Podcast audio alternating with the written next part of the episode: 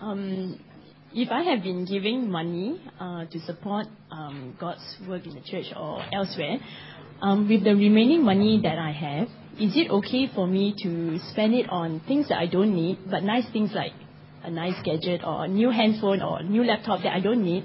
Or should I think of how to use that money to support other ministries, like support a child somewhere or, yeah, is it okay? Okay. Uh, I have three rules I can give you for this. No, no, I don't. I'm only kidding. Um, the, it is the perennial problem, isn't, isn't it? That is, uh, can I give more than I give? Yes. Uh, if I give more, can I then give more again? Yes. Uh, there's never any end to the giving. Um, the, I think the way you think about your money, you've got to do it relationally.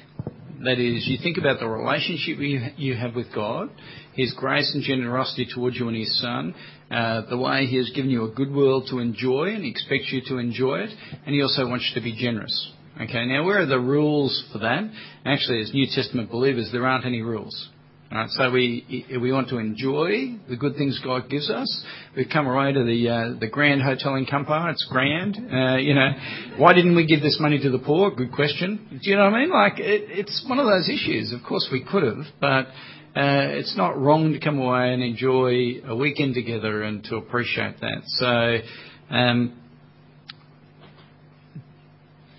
I think the principles are with my family, I don't work out sort of rules in relation to money. I work out relationships with them, let the money serve the relationships. I want my money to serve my relationship with the Lord Jesus. I uh, want to enjoy what He's, what God has given me in His world. I want to be as generous as I possibly can.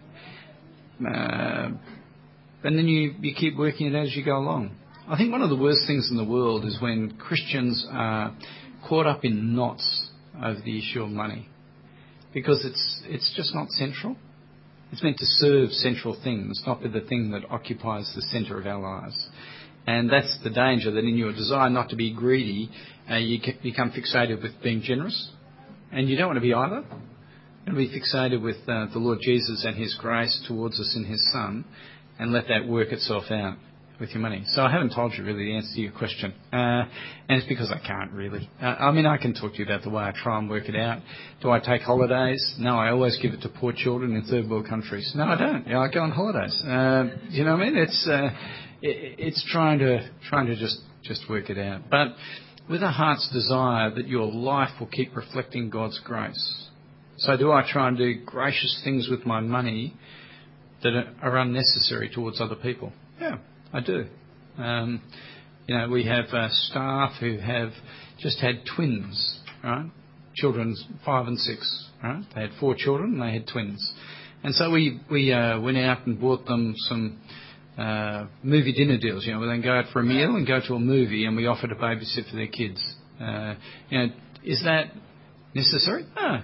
You just want to spoil them. You know, that's a good thing to do. It's good to be generous in every area of your life, isn't it? And not to get caught up in knots. And it's a terrible thing when Christians get caught up in mean knots. You know, mean, oh, you know, sort of mean with their money. And uh, it's, it's a horrible thing. So I think just trying to work out generosity in every area of our lives. Our money, the way we give ourselves, the way we give the gospel away to other people. Hmm. Anyone else? Uh, I just want to bring uh, your attention and perhaps the others' attention because uh, we didn't read this part uh, in just now. Uh, perhaps you, want to open your Bible with me in the Malachi. In the Malachi um, chapter 3, verse 6. Okay, I, I may read it now. Um, it's Robin that. I, the Lord, do not change, so you, descendants of Jacob, are not destroyed. Ever since the time of your forefathers, you have turned away from my decrees and have not kept them. Return to me, and I will return to you, said the Lord Almighty. But you ask, How are we to return? Will a man rob God? Yet you rob me. But you ask, How do we rob you? In tithes and offerings. You are under a curse, the whole nation of you, because you are robbing me. Bring the whole tithe into my storehouse, that there may be food in my house. Test me in this, says the Lord Almighty, and see if I will not throw Open the floodgates of heaven and pour out so much blessing that you will not have room enough for it. I will prevent pests from devouring your crops, and the vines in your fields will not cast their fruit, says the Lord Almighty. Then all the nations will call you blessed, for yours will be a delightful land, says the Lord Almighty. Um, so, um, because, uh, as I, heard just now, because um, uh, does the tithe still apply to us? Because uh, in this, even in this book, uh, it talks about the day of judgment and the day of the Lord, which are yet to come. So does the tithe still apply for us? Because I grow in a church where we still we still tithe. Yep. Yeah, and yeah, like uh, each family has their own envelope tithings. We tithe every month. Yeah, apart from offerings. Okay. Um, let me say that in Christian circles, there'll be people who disagree on this matter of whether you should or you shouldn't tithe. Okay. So um, I want to acknowledge that and sincere, believing Christians who will disagree on this. My own understanding is that as I read the sweep of what God says in His Word, the Old Testament finds its fulfillment in Christ. Right? So uh, I think I, took you a couple of spots where I talked about um, Paul, for example, not seeing himself as bound by the law of Moses. This, this is the law of Moses to do with tithing, uh, because it's found its fulfillment in the Lord Jesus Christ. So in the New Testament, uh, believers aren't urged to tithe. They're urged to be generous. And my assumption is that generosity will work itself out in a, uh, a greater giving than tithing does. You see, so uh, I think that the tithing has been fulfilled in Christ and therefore we are called upon to be to be generous. We're freed from. It's a bit like we don't uh, still go to the Jerusalem temple. Right? Uh, we don't think we need to do that anymore. We don't think God dwells in buildings. Um, it's been fulfilled in His Son. You see, that's that sort of that sort of idea of uh, what's called biblical theology and the way it unfolds. It's a, it's, it's a larger than I can answer in a couple of minutes sort of topic. So my own view is um, the whole idea of tithing has been fulfilled in Christ, which means we are called upon to be generous. That is, we understand the grace of the gospel in our lives and work out that grace in practice. Uh, does that mean we don't have uh, have to give any more? Well, no, no, no. We keep working out how we can increasingly be generous in our giving, like God has been towards us. Um, so that's my own view. I know there are Christians who disagree, uh, but I, I'm keen for people not to tithe, but to give more than the tithe, you see. So uh, don't limit yourself to the Old Testament, is what I say. Uh, it, that, that'd be my principle. So mm. it's it's a big topic and requires a lot more time than I've given it. So yeah. Um, how would you respond if um, someone says to you, if you don't give to God, you will never have enough and you will never receive God's blessing? Okay. Yep, I think twisting God's arm is always a good thing to do. Uh, that'd be the sort of response I'd make. That is, um, it, the the whole point of those passages where God talks about the fact that He will uh, bless those who honour Him, okay, um, is to do with an understanding of His grace, not a manipulation for outcomes. Uh, so you want to be constantly driven by that that grace in terms of your own thinking and your own living. And um, I think that when we come to the we are surrounded in this world by a lot of people who have, you know, a wealth and health prosperity sort of gospel way of thinking. That is, um, God promises to give us certain things if only we obey Him in certain ways. Okay. Now you realise, of course, that's just not Christian. You see, because that is a works religion. I do certain things, God will do certain things, I get this outcome. Um, God has showered every blessing upon us in His Son, and we respond to His grace. Can we earn relationship with Him? No. Andrew talked about it being by faith in what God has done in His Son. And faith is the idea of sticking out your hand and God putting His grace into it, right? Uh, you don't say, clever me for putting out my hand, right, when you get a gift. See, it's all grace. And it's that grace that drives our lives. So that the um, that idea of uh, if I do certain things, God will do certain things, is actually works driven. It's all about my performance for God to reward me, which is anti-Christian. Okay, so that'd be my short answer to that. Uh, yeah, it's just a wrong way of thinking biblically. I think Andrew had a question too. Did you want to ask about when your when your wage is going to be doubled? Is that? No, Sorry, there's another question in here. Anyone else? This one just here, mate. Just on your right. I was blocked by the speaker. Does uh, does God want us to be? Um, is He happier for us to be provided for in this world? Does He want us to be? Okay, it's not. Does He want us to be poor? Does He? Um, would He be happier if we were like provided for? Do you know what I'm saying? No, not exactly. Uh, like, sorry. Yeah, would it? Would He be much happier if we had like the bear? Okay, yeah, if we're all- like, does He? Yeah, is He? Does He want us to be poor? Okay. Um, uh, yes. And no. Uh, next question. No. um, there are Christians I know who are poor. Uh, you go to third world nations, you'll see there that poverty is the dominant reality for Christians in that situation. Are they uh, rich? Yes. So they are rich because of what they have in the Lord Jesus Christ, and those riches dominate their circumstances. Uh, many um, Christians in the Western world are materially wealthy, uh, but many of them are poor because they're so dependent upon their wealth it obscures them from seeing the glories of the gospel. What does God want for us? He wants us to understand the riches we have in Christ. That is his goal. Now, will there be rich people in Christ who are also rich in these world's resources? Yes. That's clear when you read the, the Bible and see the way in which uh, there are various wealthy people God uses. Is God happy for them to be rich? Yes. Uh, uh, are there Christians who are poor in terms of this world's resources?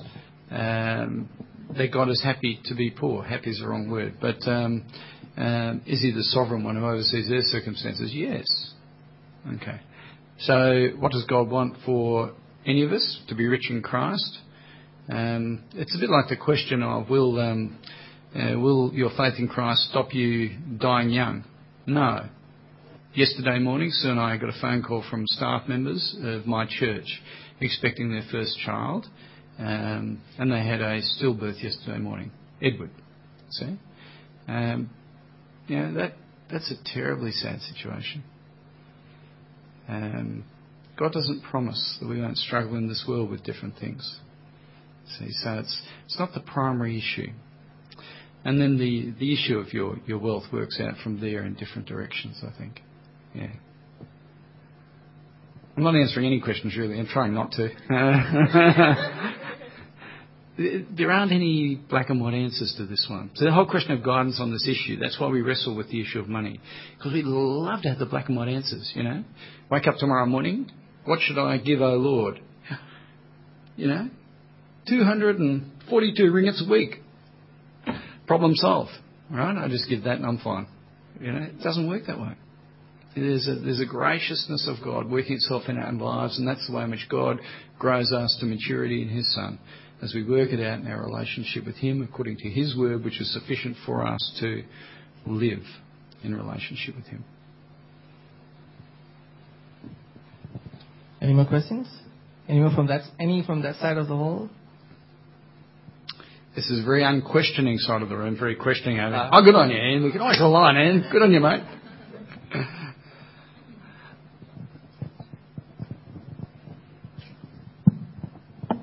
It's not unrelated, but uh, you mentioned it this morning and previously. Um, situation is uh, in Malaysia we have a mosquito called Aedes, or a variation of that. My pronunciation may be unique, but it uh, carries a, virus uh, which results in dengue fever. Now I'm told it only takes one mosquito to bite an individual, and they may have dengue fever best I can tell, I experienced this situation and I was laid out for a month. Now, you've been saying to uh, give God thanks for all things. Uh, I have a bit of difficulty giving thanks to this mosquito. Uh, how would you respond to that situation? Yeah, yeah. Thank God for mosquito. Thank, thanks for the warning anyway. And, and do we have do we have mosquito nets at your place, Andrew? That's really. Uh, I'm very thankful that you told me about it.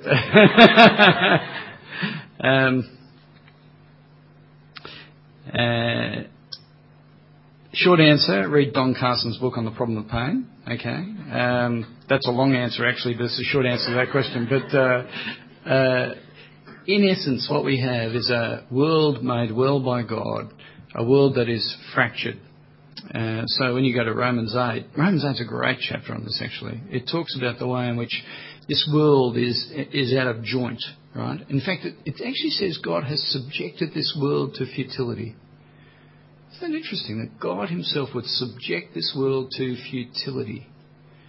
Um, and I take it from that that God is sovereignly overruling in terms of the mosquitoes carrying dengue fever in this world. Now, that is part of the futility of the struggle, the uh, heartache of living in this world. A bit like I was just saying about my staff member who's just had that stillbirth yesterday. Now, where do we go from there? Why has God subjected this world to futility? I think it's so that we don't get we don't make this world our home. And there's one thing the mosquito did for you, was it taught you to, to long for heaven where you won't need a mosquito net. Okay? That is, it, you long for God to right this world. Not only mosquitoes or stillbirths or pain and suffering or poverty or all those things. You long for that day when the Lord Jesus Christ will return where every wrong will be righted, where everything will. Be... And yet, when you go to 2 Peter 3, it says God allows those things in this world to continue. For if He is to end them at any point, and He could, right? Tomorrow He could wipe out the dengue fever carrying mosquitoes of this world. Uh, but he, if He was going to correct all the aberrations in this world, that is the day when the Lord Jesus Christ returns. That is the day of judgment. And uh, in the meantime, we're told 2 Peter 3 that he extends the time so that we can get out and get on with evangelism, taking the grace of God into this world. So what I'm saying is your mosquito is all about evangelism. Yeah, it's a, it's become very clear. To you now. if it wasn't as, if I'm not as clear as I should be, just read Don Carson's book, is what I'm saying. Uh, but but it is it's that bigger picture of understanding what is God doing in this world in my life, right?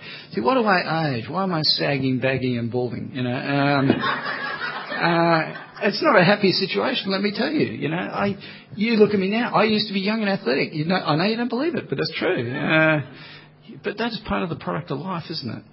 Uh, my mother's uh, got an early onset of dementia, right? She can talk to me about the same thing four times in five minutes. Uh, that's not good. It's not a big deal from my point of view, but it's frustrating for her. Right? And I've got the same genes. It's worrying for me. that is part of the fractured nature of this world, but God is driving it to a different point. He is sovereign and overrules, and yet that is part of what He's overruling with a view to when Jesus returns. It's sort of a big answer, small answer to a big question. Hmm. Don Carson's book is great on this, let me say. okay, I think we will have to stop here. Thank you so much, Paul. Okay, thank you.